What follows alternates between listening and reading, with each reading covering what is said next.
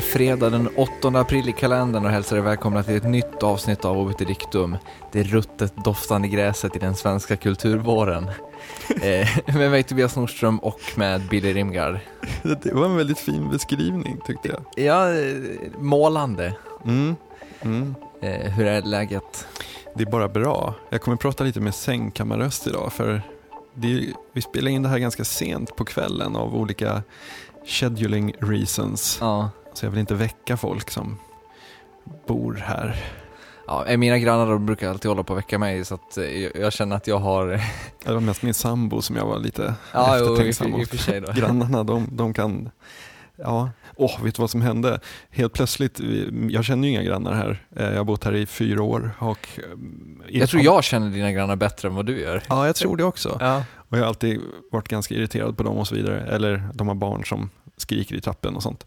Men sen här i julas så började en väldigt så obekväm så här fredsförsök eller liksom ett närmande. Det började med att så här, min granne mitt emot hängde någon så här, um, present på, på vår dörr där det stod någonting så här to, to a great neighbor eller någonting sånt där felstavat. Um, och så gick det några dagar och så kom det ett brev av barnen som är i lägenheten bredvid. Uh, det stod bara bästa på på uh, själva kuvertet. Så öppnade man och var det någon teckning så stod det så här uh, kära grannar eller något liknande. Det är jättefint ju. Och vi höll på att debattera hur vi skulle besvara den här diplomatin och det slutade i tystnad. vad, vad otroligt svenskt. Så det, det är så Carl Bildt-linjen. ja, det, var, det var svårbalanserat, jag vet inte riktigt vad man skulle ha gjort. För... Men jag har ju träffat de där barnen, de är jättesöta. Jo, absolut, fast de blir utsläppta i trappen eh, tidigt på morgonen och tycker det är kul att stå och skrika i trappen medan föräldrarna håller på att göra i ordning. Ja, det är väldigt många barn och väldigt högljudda. Ja. Jag ska inte ranta, jag, jag har inget, inga problem med dem. Men... Du behöver inte vara orolig för så sura grannar, för det är du som är den sura grannen. Ja! Winning! ja. Eller hur? Vad heter det, men har du läst att eh, vi kommer få en svensk robotserie då? Nej. Jo, men vad heter det, det är så att de håller på att spela in någon serie som heter Äkta människor, som ska gå våren 2012. Mm -hmm. eh, det är Harald Hamrell som regisserar eh, den klassiska pojken med guldbyxorna snubben. Det är drama eh, alltså? Eh, ja, det är väl lite höljt i dunkel än så länge, men jag, jag kan läsa eh, lite grann om vad, vad, vad, som har kommit ut hittills. Eh, serien utspelas i nutid och följer människor som använder robotar, så kallade hubottar eller hubottar eller hur man nu ska uttala det, i sitt vardagliga liv. Eh, citat, vissa gillar sina hubots eh, så mycket att de blir förälskade och inleder partnerskap. Andra är emot dem, säger regissören Harald Hamrell. Personen som uppfunnit hubotsen har valt att släppa vissa fria, vilket innebär att de blir mer mänskliga. De får mer och mer perso personlighet och kan börja känna kärlek och hat. Frågan är vad som definierar en äkta människa, säger Hamrell. U-bots are like any other machine. ja. Eh, vad tror du? Är det den svenska, vad ska vi säga, tv-världen redo för en AI-serie? AI, fast det här känns snarare som att det kommer handla om mänskliga rättigheter va? Alltså kommer inte det här vara någon, en sån här alltså samhällskritik målad i sci-fi färger? Jo, det kanske det kommer vara, men samtidigt vadå? I och för sig all sci-fi är väl samhällskritik på någon ja, nivå. Det är men, dumt men, att... Men i Japan så håller de ju på och diskuterar eh, vilka rättigheter robotar har och sånt där. Så att, mm. eh, det kanske, vem vet, det kanske, det kan, det kan bli bra men eh, det kan bli rymdinvasion i Lappland. Ja, det kan det verkligen bli. Men det känns som att de, de måste ju fatta att de inte kan slå på stora trumman så, utan liksom bara köra ett vardagligt, någon slags var, vardaglig svensk dekor och sen någon slags robothybrid. Antagligen kör, gör de någonting med att man inte ens ser att de är robotar eller något Nej, precis. precis. Alltså, jag vill inte vara någon så killjoy, men problemet är ofta så här, alltså, för att man ska kunna få eh, pengar och göra projekt i Sverige så måste man ju ändå ha en ganska bred målgrupp. Ja. Och om det inte det här är gjort för ungdomar eller barn, jag vet inte om det framgår av den här. Nej, det, det kommer nog vara en vuxenserie tror jag. Det är SVT som ligger bakom. Okay. Ja, för risken finns alltid så här att för att det ska bli, man vill liksom inte skrämma bort 95% av tv-tittarna genom att säga att det här, det här är science fiction. Mm. Förstår du vad jag menar? Oh. Aj, aj, aj, aj, aj. Ja, nej, oj, oj, oj. Du börjar tidigt idag. Fast du märkte den inte så du får inga poäng. Det var Poäng, jag som- poäng, poäng, poäng då. Jag, jag jag som märkte, men jag märkte den förra veckan som jag gav dig. Ja, okej då. Ja. Eh, ja, men det är i alla fall Andreas Wilson, Eva Röse, Leif Endre, Elisabeth Pagler, Marie Robertsson, René Mirro och Özz Nujen som, som ska vara skådespelare. Tror, Ja. Kan vi sätta pengar på att Özz Nujen kommer vara en robot? Det tror jag. Den- Eller så kommer nej, alltså han kan, Humorbot 2012. Eller så får han den här, du vet, det är han som är eh, så här, The Whiz Kid som har designat eller som är med och bygger de här och som, han är den enda som kan prata med, med dem på deras, liksom, ja, och, och, och prata med dem med ett språk som de förstår, eller förstår du vad jag menar? Jo, det, nu sa du det igen. App, app, app. Därför jag sitter och är tyst och försiktig. Det, det, det här med att spela in på kvällen kan bli ditt förfall känns det som. Ja, det känns som det. eh, Ah.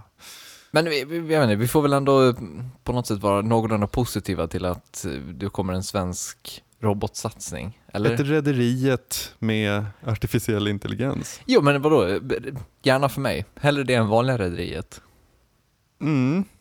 Ja, Eller hur? jag följde vanliga rederiet när det gick väldigt mycket, men ja. Det Var, det, var det någonting att hänga i granen? nej, Nej. det var värdelöst. Vet du vad jag har eh, följt den senaste veckan, eller maraton tittat på? Nej? Ice Road Truckers. Ah, okej. Mm, vad heter det? Det är väl en sån Discovery-serie i, Precis. vad heter den där, den här andra när de fiskar Deadliest krabbor? Catch. Ja, det är väl lite samma anda känns det Väldigt mycket samma anda. som. Mm. Eh, Jag har sett ströavsnitt tidigare när jag hade eh, tv så såg jag ströavsnitt men nu så har jag laddat ner och kollat igenom en hel säsong, hela den första säsongen.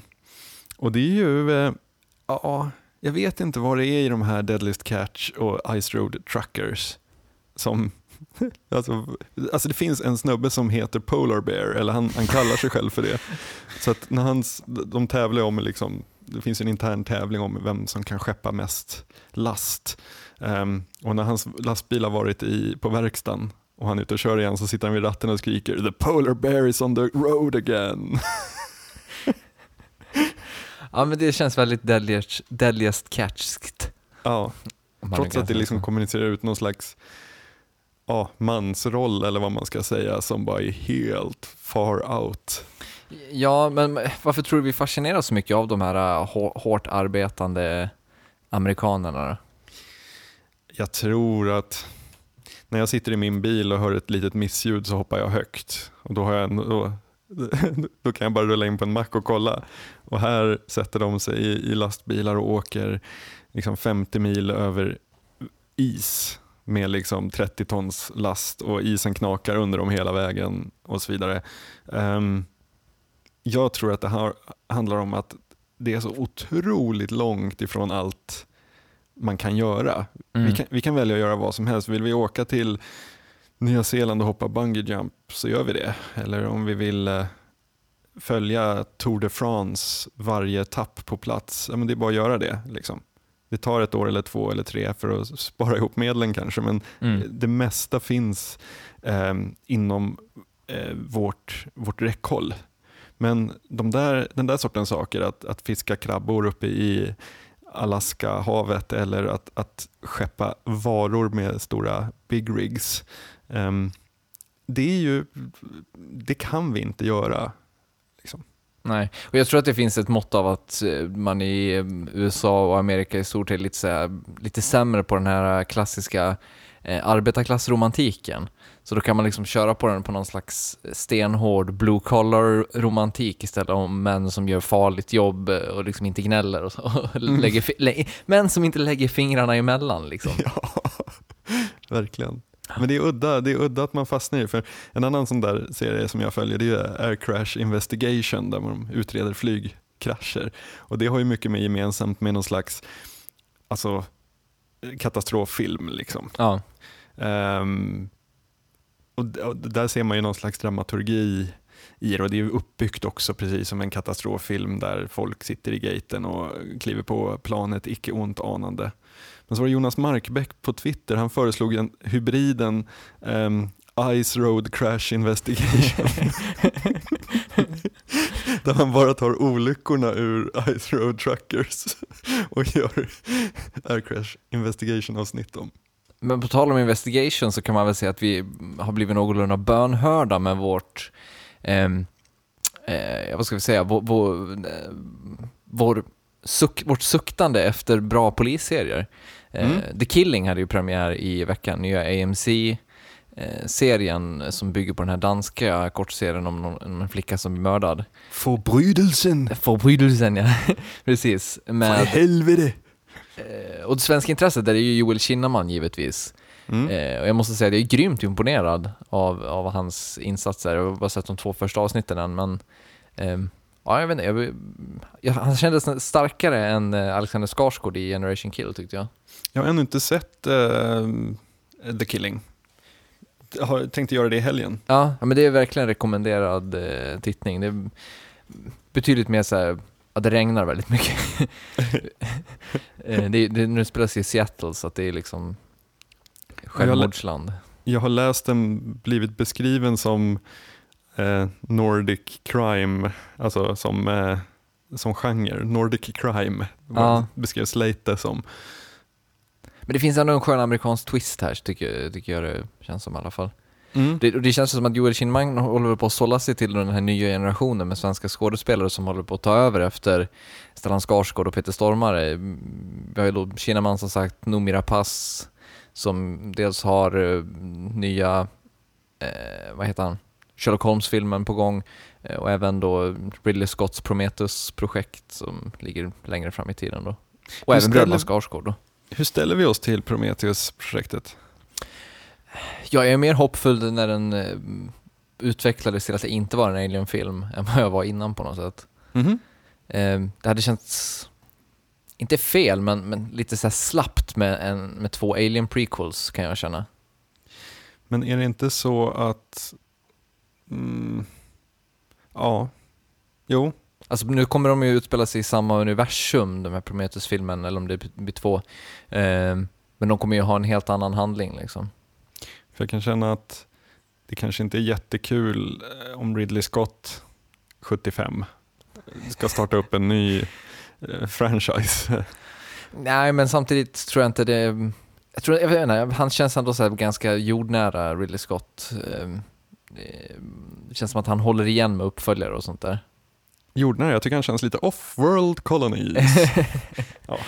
Du är insnöad Billy. um, men vad ska vi prata om idag? Ja, det var ju så här att förra veckan så kom ju Wiz Khalifas eh, nya album och på den, det fanns låten Black and Yellow som visserligen kom långt mycket tidigare än så, den kom väl i oktober tror jag. Men den blev ju eh, aktuell i samband med Super Bowl finalen här i februari. Vi ska ta och lyssna kort på den.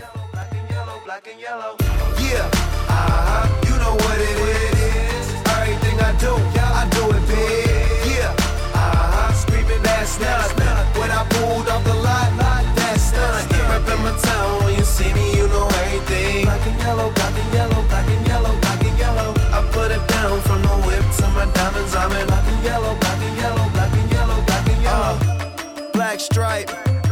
yellow paint. Them niggas scared of it, but them hoes ain't. Soon as I hit the club, look at them hoes face. Black and Yellow med Wiz Khalifa. Um, det här är ju egentligen en uh, supporterlåt. Mm. Det är ju ditt lag. Han är inte den enda som håller på Pittsburgh Steelers. Nej, det är Steelers represent.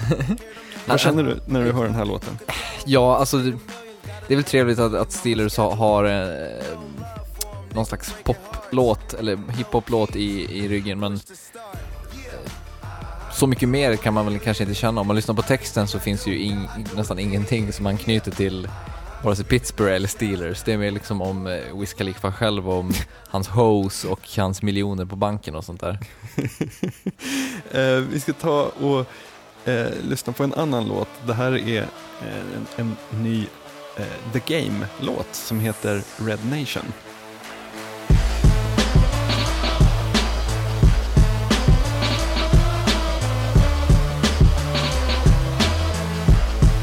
Throw your motherfucking Cincinnati hats in the sky. Nigga, don't ask why.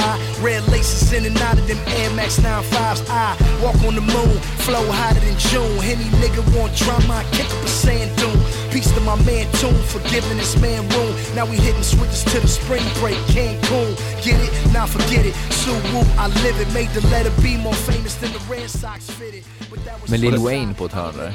Ja, Lil Wayne är med på ett hörn, vilket är lite konstigt eftersom han eh, representerar ju eh, Green Bay Packers. Ja. Eh, han, gjorde, han tog ju beatet från, från Black and Yellow och gjorde en som heter Green and Yellow inför Super Bowlen. Ah, Men okej. ehm, ehm, den här Red Nation, det är lite oklart om det är en Cincinnati Bengals eh, pepplåt. Jag tror det för Chad Ochocinco namedroppas och eh, det pratas om att slänga Cincinnati-kepsarna i luften. Det känns lite mer, lite mer renodlad eh, supporterlåt på något sätt. Mm. Ehm, Du har ju körerna, de här eh, Zombie Nations Kernkraft 400, den gamla Jaha. dansgolfsrökaren, lite nedslöad. som är väldigt stor ju på idrottsarenor i USA, just, just den melodi, melodiösa refrängen på Kärnkraft 400.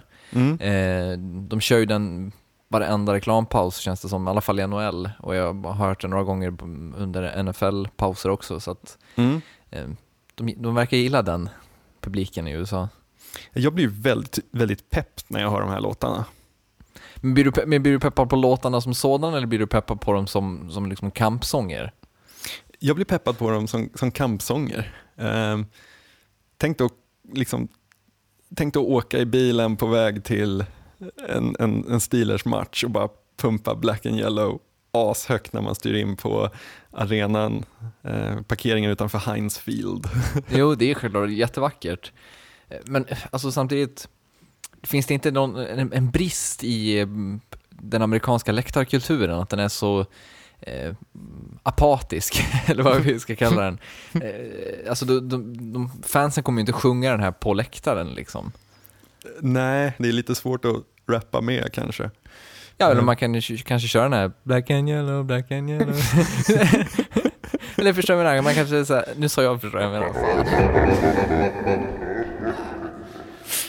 Eh, nej men att man liksom tonar ner eh, rapgrejerna och sen får publiken sjunga med då i, i sticket så att säga. Mm. Det skulle kunna funka men de håller ju inte på med sånt.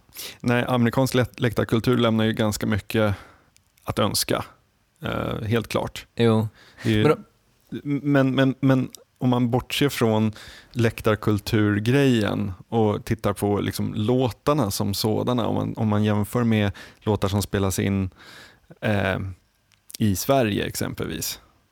Det finns ju ett par bra exempel på, på fina kamplåtar kring Just sport. idag är jag stark är väl den eh, som ligger oss närmast om hjärtat. Ja, definitivt. Fast det är ju inte riktigt en... Alltså det, det har, den skrevs ju inte som en kamplåt. Men, men eh, måste en låt vara skriven som kampsång för att bli en kampsång då? Nej, det tycker jag inte. Det räcker väl nästan, alltså slagkraftighet är ju A och O. Mm. Eh, och att den på något sätt accepteras av pöbeln liksom. Mm. Eh, ju fler som accepterar den som någon slags kampsång, eh, desto mer av en kampsång blir det. Ja, därför att jag tror så här att när man skriver någonting med, till skillnad från om, om du skriver ett kamptal där du använder retorikens alla eh, tricks och, och knep för att nå fram till ett, en, en, en, att du når fram till att dina åhörare får en viss känsla som du har bes- bestämt från början, att man är emot någonting eller för någonting. Till skillnad från tal så är det kanske så att med musik, när man tar i från tårna och tänker nu ska vi skriva en kampsång, att de blir ofta så platta ehm, för att det finns inga liksom, tomrum att fylla in saker med, utan det är nästan finare när de handlar om någonting annat. Jag tänker på Liverpools You'll Never Walk Alone, Åh. som är någonting helt annat än eh, så här, ah, Liverpool, världens bästa lag, alltså, ja. Ja, men, men just de låtarna är väl på ett sätt bäst, de som inte är eh, så explicita i sitt budskap. Mm. Eh, jag kommer inte ihåg vilket lag i Premier League det är, men det är väl någon som sjunger Forever Blowing Bubbles också. Mm. alltid. Det är också så väldigt fint på något sätt. Det är väl West Ham om jag inte minns fel. Ja, något sånt. Ja. Något riktigt arbetarklasslag i alla fall. Mm. Men, men där, där går just, just idag jag stark också in eftersom att den är ganska så allmängiltig i sitt, i sitt budskap så. Mm. Eh, och det är väl kanske där, därför jag tycker den funkar bättre än till exempel OVE AIK som liksom bara är någon liksom hymn eller vad man ska säga. Jag som har rest väldigt mycket omkring på, på bortamatcher på alla möjliga och omöjliga arenor i lägre divisioner av naturliga skäl har ju, jag har hört de mest gräsliga, liksom så här fruktansvärda, fruktansvärda så här 30-tals blåsorkestergrejer som man inte vet om man ska skratta eller bara så här dö. Ehm, så att självkritik är ju någonting som saknas extremt mycket i genren. Ja, men det känns sjukt sekundärt. Eh, det viktiga är bara att så många som möjligt sjunger det, sen kan det låta lite hur, hur fan som helst. Men kampsången, eh, i sport så funkar den ändå, eh, kan den ändå funka okej därför att det är något, eh, alltså ett väldigt konkret och tydligt mål att okej, nu spelar vi Super Bowl, nu kan ni rappa för laget genom att pumpa den här låten högt. Men i politik tycker jag att det blir ofta väldigt konstigt. Det finns ju bara ett exempel som, som är någon slags riktig kamphymn och det är väl, det är ju internationalen liksom. Den, den f- går väl hem överallt, alltid på något sätt. Jag skulle säga att den gamla sovjetiska nationalsången inte går av för hacken den heller om den sjungs av en manskår från någon så här flott bas i Murmansk. Ja, givetvis, men kan man sålla in den i samma form av kampgrej? Det är väl mer någon ren hyllning? Ja, visst är det så. Visst är det så. Nej, det är ingen kamp, kampsång på samma sätt kanske. Men jag tror att pro- Om problemet... den inte sjungs ombord på Röd Oktober precis när man har slagit på tysta drivsystemet. Då är det en kampsång. Då är det definitivt en kampsång. Men problemet lite grann med de politiska kampsångerna är väl, eh, det tangerar väl det vi var inne på, eh, det vi nämnde med, de med sport. Alltså man får inte bli för explicit. Man, kan, man får aldrig gå fu- full politics i en politisk kampsång. Eh, Det funkar liksom inte att sjunga om eh, skattelättnader för småföretagare eller högre a-kassa till arbetslösa. Eh, För att det, det blir bara för osexigt och akademiskt på något sätt. Ja, det, det är väl det här real... Alltså när man kommer till realpolitik så försvinner det där abstrakta med att man kan sjunga om, alltså i, i sport exempelvis, klubbfärger, eh, plocka fram någon gammal legend och namedroppa. Och det finns så mycket sådana abstrakta saker som skapar en vi-känsla medan om man ska, ska försöka få två, tre miljoner röster till ett parti så Mm. kan man inte liksom vara så abstrakt utan då blir det, då blir det som du säger, ehm, den här som Mange Schmidt och eh, eh, Willie Crawford. Willie Crawford och eh, eh, Sofia Talvik. Ja, precis. Ehm, deras moderatlåt här inför eh, förra valet. Mm. I, kommentarer överflödiga egentligen. Ja, den, den var nästan ännu värre den som var till Moderata ungdomsförbundet. Mm. Sverige jobbar hette den. Mm. den. Den gick verkligen i den fällan med att vara full politics. Mm. Eh, de pratar, I Tropic Thunder, den eh, komedin, så pratar de om att om man ska spela retarded, you never go full retard. Utan du måste alltid ha kvar ett mått av, av mänsklighet så du inte bara blir ett mongo. Eh, Den, den kommentaren såg jag senast idag på en YouTube-klipp där Meatloaf lackar ur på Gary Busey. ja, Celebrity Apprentice. Ja, då var det, det var den kommentaren som hade fått flest tummar upp. You never go full retard.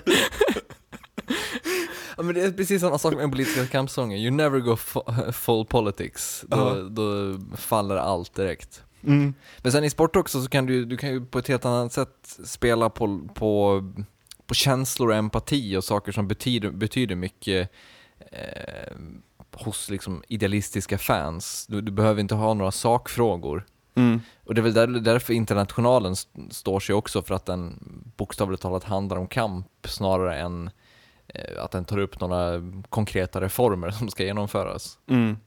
Och där måste jag säga att eh, det här är ju sånt som jag mår dåligt över att, erkänna, men IFK Göteborg har ju faktiskt en fantastisk hymn som Joel Alme har skrivit, som, ja, alltså det finns ju få saker som jag avskyr mer i den här världen än just IFK Göteborg, så att det, det gör ju ont långt in i själen eh, att säga det. Men, men där, den ringar verkligen in just allt det här eh, som vi har pratat om, att man, eh, klubbens namn nämns inte, eh, det handlar mer om någon slags ja, Göteborgsarv liksom med eh, ja, Det snart låter, skiner, ganska, det låter ganska äckligt ändå. Och det Ja. Jo- Joel Almed till rågan på allt. snart skiner Poseidon tror jag den heter. Ja. Eh, nej, jag står inte för, för dess budskap på något sätt. Det här är lite som att sitta och så här erkänna att en vit makt-låt är bra, eller hur? ja, det kommer jag aldrig, aldrig göra dock. Nej, men jag känner mig ungefär lika smutsig. Jo, jag förstår, jag förstår hur du Mm. menar. Men den, den, det är verkligen en kamplåt som, som så här, ja, prickar in alla de saker som du nyss sa. Ja. Men vad heter det, vi borde väl på något sätt fundera ut en kamplåt till Orbit Dictum också, eller? Det tycker inte den, vår lilla plippslinga räcker. Vi, vi kan ju höra, kolla om tittarna är, äh, tittarna, om lyssnarna är intresserade av att eh, kanske lägga lite text till vår, eh, till vår melodislinga. Mm. Mm. En framtida klassiker om undergång, AI och diverse andra fina saker. Men nu när vi har pratat om Göteborg så ligger ju apokalypsen nära till hans. Eh, vi avrundade ju förra säsongen av Obit Dictum med vår stora postapokalyps-bonanza och fokuserade då på eh, hur man skulle överleva efter katastrofen. Eh, men vi pratade ju eh, i ganska stor utsträckning om att man då var utelämnad och på sin höjd kunde hitta en liten grupp människor att eh, alliera sig med. Ehm, Jag hade någon bonde på norra Öland som var ett stod högt upp på listan över Ja, våra... för, det, för dig i alla fall var han en, en favorit. Ehm, men eh, kort sagt så var vi väl ganska negativt inställda till civilisationen efter eh, apokalypsen. Mm. Um, entré den japanska staden Hadenya. Jag ber om ursäkt om uttalet är fel. För i efterdyning av tsunamin eh, fanns det nämligen denna stad avskärmad från verkligheten och vände istället hoppet till sig själva och organiserade hela staden till ja, någon slags självstyre i katastrofområdet. Eh, och i en artikel i New York Times nyligen så berättade en journalist om hur de valde tillfälliga ledare, delade ut arbetsuppgifter till de som hade överlevt och ägnade sina krafter åt att hjälpa barn och gamla och svaga och ja, de, de byggde upp en egen liten minicivilisation helt enkelt.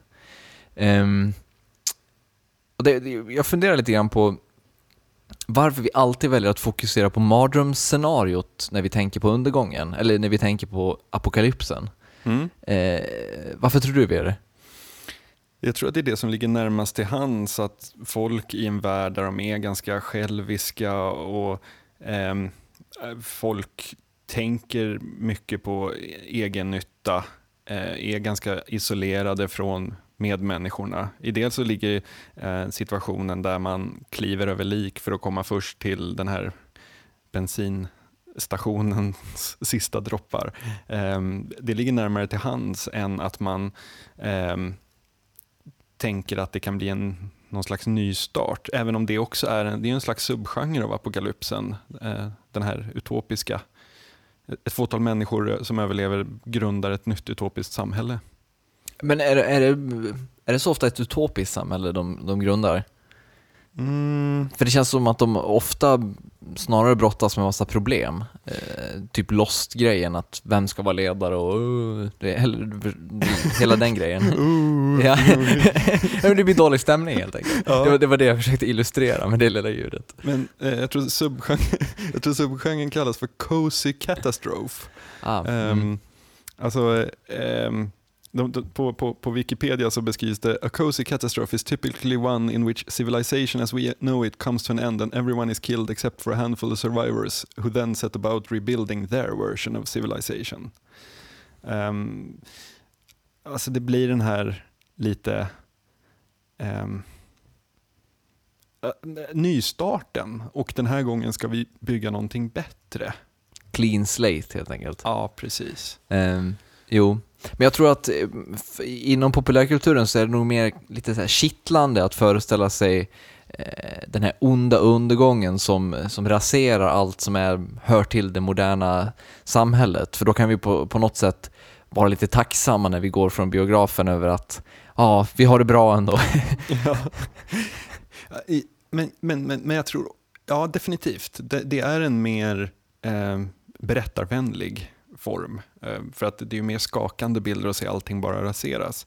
Men jag tror att om man tittar på det historiskt, om man går tillbaka tre, 300 år och till något samhälle i Sverige eller Europa överhuvudtaget, ehm, ett samhälle med säg 200 invånare eller någonting sånt där.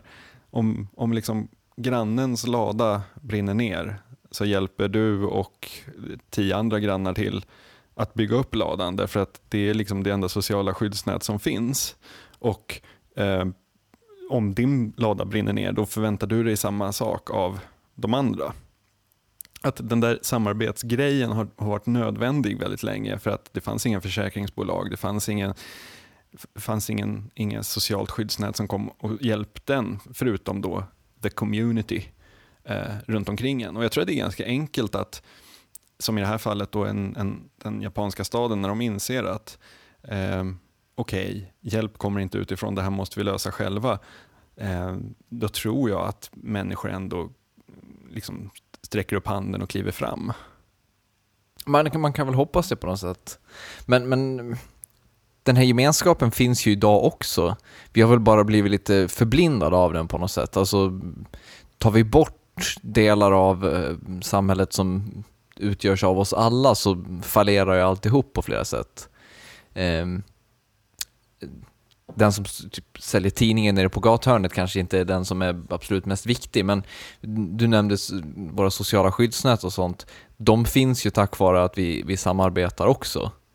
Jo, definitivt, men vi samarbetar på ett väldigt abstrakt sätt ja. genom att vi betalar skatt. Alltså om, om, om man bor i, eh, återigen, vi tar ett litet samhälle för det är alltid enklare än de här stora, stora städer. För jag tror stor, alltså, jag, eh, återigen, jag känner att det är många oddpods så sitter jag och slänger ur med någonting som jag liksom vet att tusen sociologer har funderat på redan och kommit till asmarta slutsatser. Men ibland kan jag känna att så människan men vi är ju kvasitänkare ju, ja, liksom, ja, så visst, det, det, är helt okej. Okay. Vi skjuter från höften in i mörkret, ibland träffar vi någonting. Men att, ibland kan jag känna att staden kanske är en lite för stor enhet för människan att bo i, att vi kanske funkar bättre när vi är lite färre. Så låt oss återigen ta exemplet med ett litet samhälle. Om vi tar ett samhälle idag, eh, Sverige 2011, eh, och din granne har eh, supit och spelat bort sina pengar och, och liksom inte kan betala sin hyra, eh, då, då kanske inte du är så himla villig att eh, gå in med stålar och betala av eh, hyran eftersom du vet att det finns bostadsbidrag, det finns socialbidrag, du har redan betalat det på din skatt. Eh, jämför det med samma samhälle där det är så här inbrottsvåg och din granne är bortrest. Då håller du koll där när polisen inte, för det finns inga poliser i närheten, de, de är 12 mil bort. Liksom. Eh, då håller du ett extra öga på din grannes hus därför att du förväntar dig att få samma sak tillbaka om du är bortrest. Jo, men samtidigt, du, du nämnde om att du, att du inte vill ens svara på barnen som bor bredvid dig brev. Fast det handlar om social fobi, men men det, ju, det, måste ju vara en social fobi som föds ur ur det vi har pratat om, eller tror du inte? Jo, mer intressant kanske är så här, vad skulle jag ha gjort om, om barnen som bor, om jag har skäl att tro att barnen som bor bredvid mig liksom far illa, vad jag gör då? Alltså, det kanske är ett mer relevant exempel. Och jag vet faktiskt inte. Du vet, antingen så engagerar man sig i det där och försöker eh, göra någonting, eller så slår man dövörat till och tänker att det är inte är mitt problem, det finns dagis och skola och så vidare som ska ta tag i det här. Mm. Eh, jag kan inte svara på vilket, vilken väg jag skulle vilja välja, eller jag vet vilken väg jag vill välja. Givetvis så tänker man att då skulle jag vara rådig och veta precis vad jag skulle göra, men det gör man ju inte. Man, man är ju inte bättre än så. Liksom. så att, eh, det är oklart. Däremot om, så här, om en meteorit slår ner och barnens föräldrar dör och Stockholm är utslaget. Självklart tar jag hand om barnen, förstår du vad jag menar? Mm. Du är off your game idag lite grann. Ja, helt och hållet. Um, jag ser här nu, nu att vi ska göra en liten rättelse. Det är inte Hadenja som är staden heter, utan den heter Mina Misan Riku. Eh, och det, det bodde då 17 000 personer i den här staden. Eh, det är ändå en... Det är ju inte en bruksort, eller? Nej, men 17 000 är ändå hanterbart. Alltså, jo, det är väl det. Det, är- det, det är ändå en så här, det är ändå en hanterbar mängd. För att där det är 17 000 då är det förmodligen ganska likriktat. Alltså det finns inte så himla stor spridning på eh, ja, Det finns inga punkare. Det kan dock finnas en annan Fields the Nephilim-fan. Några gotare helt enkelt. De stryker omkring i. Fast de kanske blir jättesnälla när, när apokalypsen kommer. Möjligt. Men eh, vad tror du gränsen bör gå någonstans eh, ungefär? Det här är ju en- egentligen en del av någon, eh, någon slags överlevnadsguide i och med att det handlar om Ja, att, att välja stället man bor på. vår eh, utlovade överlevnadsguide som vi... Den håller på att kureras kan vi väl Ja. säga. Precis. Ehm, 30 000, 40 000. Där bör Ja. smärtgränsen gå. Ja, eller? jag tror det. Jag tror det. Det kommer ju, jag tänkte, när jag läste den här artikeln i New York Times så tänkte jag direkt på eh, den fina eh, tv-serien Jericho Mm. Som var en betydligt mindre stad, kunde man förstå, kanske 3000, 4000. Något sånt. Ja, där det uppstod väldigt mycket fraktionsbildningar och liksom folk var uppdelade mellan två läger om vem som skulle vara borgmästare och så. Eh, jag tror absolut att det kan uppstå splittringar i eh, betydligt mindre grupper än, än, än, än 17 000. Men jag tror ändå att där någonstans är det hanterbart på sånt sätt att man kan ja, att man kan få folk att, eh, att snurra på det så att säga. Jo, det är väl den klassiska flugornas herre-grejen. Ehm, jag vet inte, samtidigt känns det som man har mycket lättare att föreställa sig det. Du, du nämnde att det, att det låg nära någon, någon slags egoism som finns i, i människan och jag är väl beredd att hålla med, men alltså det, det är samtidigt ganska pessimistiskt att tänka sig att allt vi har lärt oss eh, på 6000 år som civilisationen väl har funnits ungefär, eh, vi är beredda att överge det i en handvändning så fort någonting hemskt händer. Eh, är det verkligen så illa egentligen? Alltså är det så illa ställt? Så illa ställt att man liksom Att vi gör det? Bara tänker på oss själva menar du? Ja, att vi, att vi även då i, i krisens tid eh, inte kan tänka på det att, att, att samhället har tagit så pass länge, lång tid att forma. Fast jag tror också att det handlar om vilken sorts kris det är. Mm. Drabbas man av en jordbävning som de gjorde i Japan så är ju alla utsatta av naturens kraft. Och därför är det lättare för alla att hjälp, alltså ställa sig på samma sida. Jag tror att det skulle varit en helt annan femma exempelvis i en eh, eh, så här peak oil-grej där plötsligt bara de absolut rikaste har råd med olja eller eh, bensin. Eller exempelvis en... Eh, eh ja, det finns ju många olika sorters eh, dystopier förstås, men, men jag tror att när det sker så urskiljningslöst att det inte har föregåtts av ett krig där folk väljer olika sidor eller där hur bemedlad du är spelar ingen roll. Där tror jag att det är lättare för folk att jobba tillsammans. Betydligt svårare om det, om det finns no, eh, andra sorters konflikter och kamper under. Men eh, vad tror du då, när, när katastrofen når Stockholm eh, 2017 säger vi, Mm. eh, var samlas vi då och var väljer vi de nya ledarna? Gör, gör vi överhuvudtaget det eller vad gör vi? Lig- Ligger alla och trycker? Stockholm är ju väldigt tacksam som eh, apokalypsstad eftersom det är en mängd öar som sammanvävs av broar. Så att det är lätt att se eh, eh, broar som rasar och eh, små autonoma enklaver som, som, som, som bildas. Ja men vi, okej, vi, vi förutsätter att alla broar håller här. Mm. Eh, vad tror du då? Och det är inte en zombieundergång ut- utan det, det, det är bara infrastrukturen som rasar så att säga. Hmm. Var samlas vi för att välja nya ledaren? Eh, Det är en jättesvår fråga. Ja, Det är det, svår, svårt att se det formas. det kän, men det känns som en viktig fråga också. Det känns som en mycket viktig fråga. Um, återigen, jag tror att det beror på lite vad det är för, alltså finns det, finns det eh, någon konflikt med eh, the powers that be för tillfället? Ja, men de är döda. Ja, jag, jag, jag, sticker ut hakan och säger så här. Samling alla på Sergels torg där vi eh, utropar Lina Thomsgård som ny diktator över Sverige. En go- godhjärtad despot. ja godhjärtad despot är definitivt en bra grej. Men kommer det inte alltid studsa upp något så kommunalråd från Bromma som säger att jag är next in line, Ja, men då giljotin, giljotin, vad säger man, då hugger ju huvudet av honom helt enkelt. Ja. Hmm. Det är mycket att tänka på här. Det, det här är absolut sånt som vi vill höra mer av i kommentarsfältet på oddpod.se. Mm, både förslag mail. om samlingsplats och vem som eh, tar över som godhjärtad despot när eh, styret faller så att säga.